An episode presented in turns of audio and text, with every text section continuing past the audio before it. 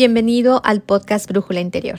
Yo soy Nayeli Durán, coach profesional de vida y liderazgo. Hoy acompáñame a pensar en alguna ocasión en la que hiciste o pasaste por algo aterrador o muy emocionante por primera vez. Todos nosotros tenemos muchas primeras veces en nuestra vida, pero recuerda solo una de esas experiencias.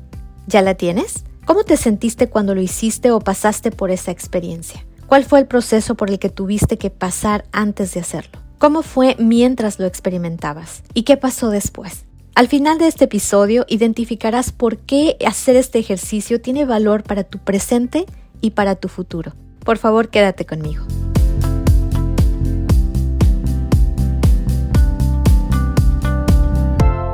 Una primera vez es generalmente una experiencia o ocurrencia inicial de algo. Probar una nueva actividad, ir a un nuevo lugar, conocer a alguien o encontrarte en una situación nueva y específica. A menudo, esto traería una variedad de emociones, de anticipación, desarrollaría potencial y seguramente nuevos aprendizajes. Empecemos por recordar la primera vez que saliste a buscar trabajo. Quizá en estos tiempos no necesites salir a la calle, pero esa primera vez que conseguiste una entrevista de trabajo o tu primer trabajo.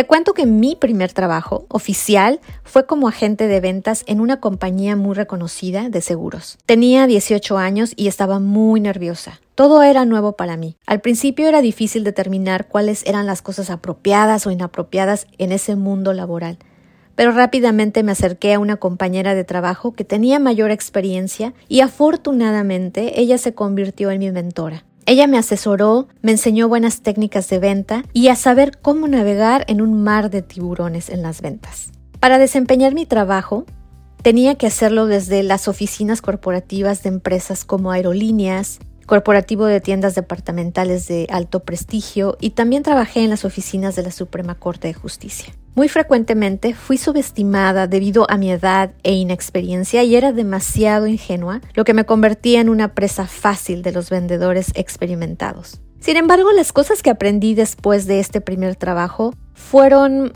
primero, que las ventas en un entorno de competencia violenta nunca serían mi opción para trabajar en el futuro. Segundo, que nunca hay que subestimar a los jóvenes. A mi corta edad siempre me encontré en los primeros lugares de ventas en mi grupo. Tercero, dress to impress, o sea, vestirme y comportarme en la forma en la que quería ser tratada. La percepción es realidad. Y con mi primer cheque de pago me compré un par de trajes sastres porque quería lucir obviamente más mayor y quería que la gente me tomara en serio. Y creo que eso me ayudó. Y por último, aprendí que aún en los caminos más espinosos, siempre podemos encontrar un mentor. Y también aprendí que desde entonces buscaría ser un mentor para alguien más en todos mis trabajos futuros. ¿Cómo recuerdas tu primer trabajo? ¿Qué lecciones puedes extraer de él? ¿Qué personas te marcaron en ese primer trabajo? ¿Cómo lo hicieron y por qué las recuerdas? Ahora visitemos la primera vez que te rompieron el corazón.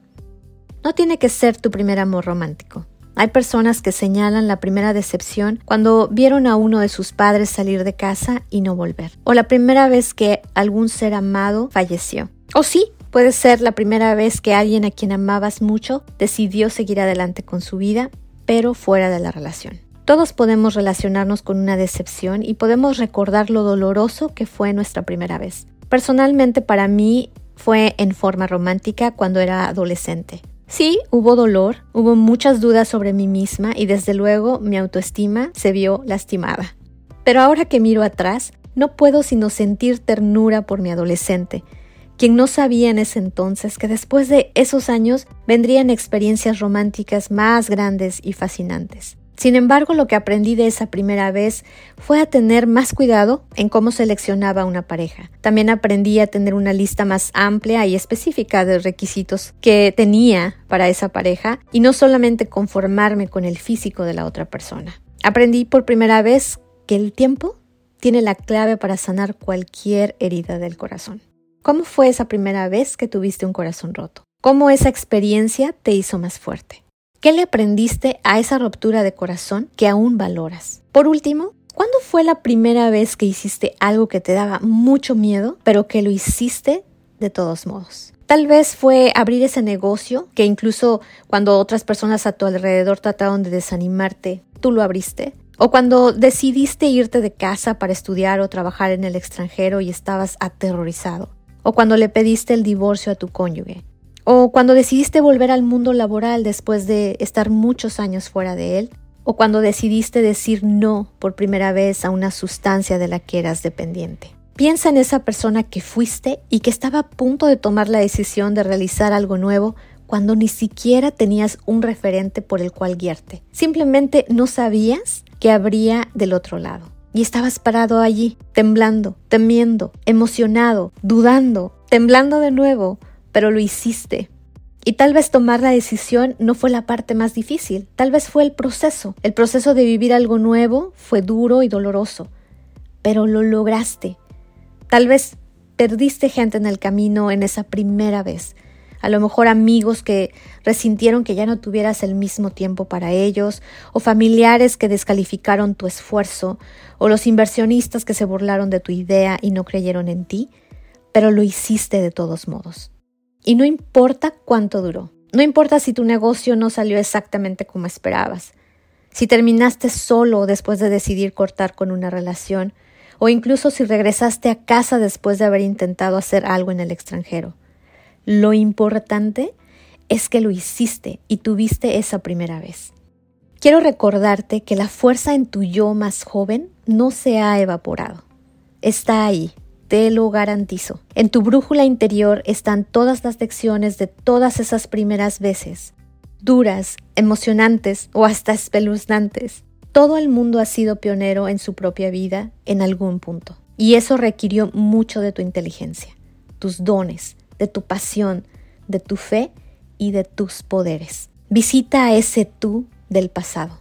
Viaja en el tiempo y recoge tus experiencias, tus lecciones. Incluso siéntate y contempla a ese tú siendo más joven. Siente la empatía por esa versión ingenua, menos experimentada, pero aún sabia.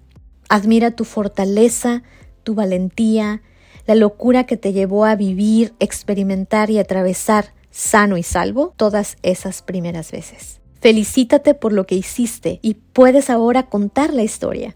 Si ese yo más joven que no sabía lo que sabes hoy lo logró, imagínate lo que puedes hacer ahora con lo que sabes. Solo imagínalo. Estoy muy emocionada por lo que viene en tu vida.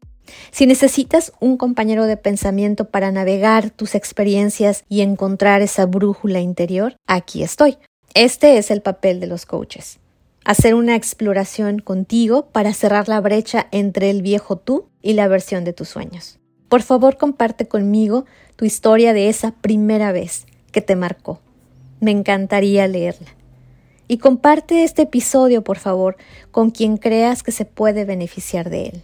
Nunca subestimes el poder de tu yo más joven y de esas experiencias que te enseñaron que eres más fuerte de lo que ahora reconoces. Por favor, sígueme en mis redes sociales, Facebook, Instagram, LinkedIn y nos escuchamos en el siguiente episodio.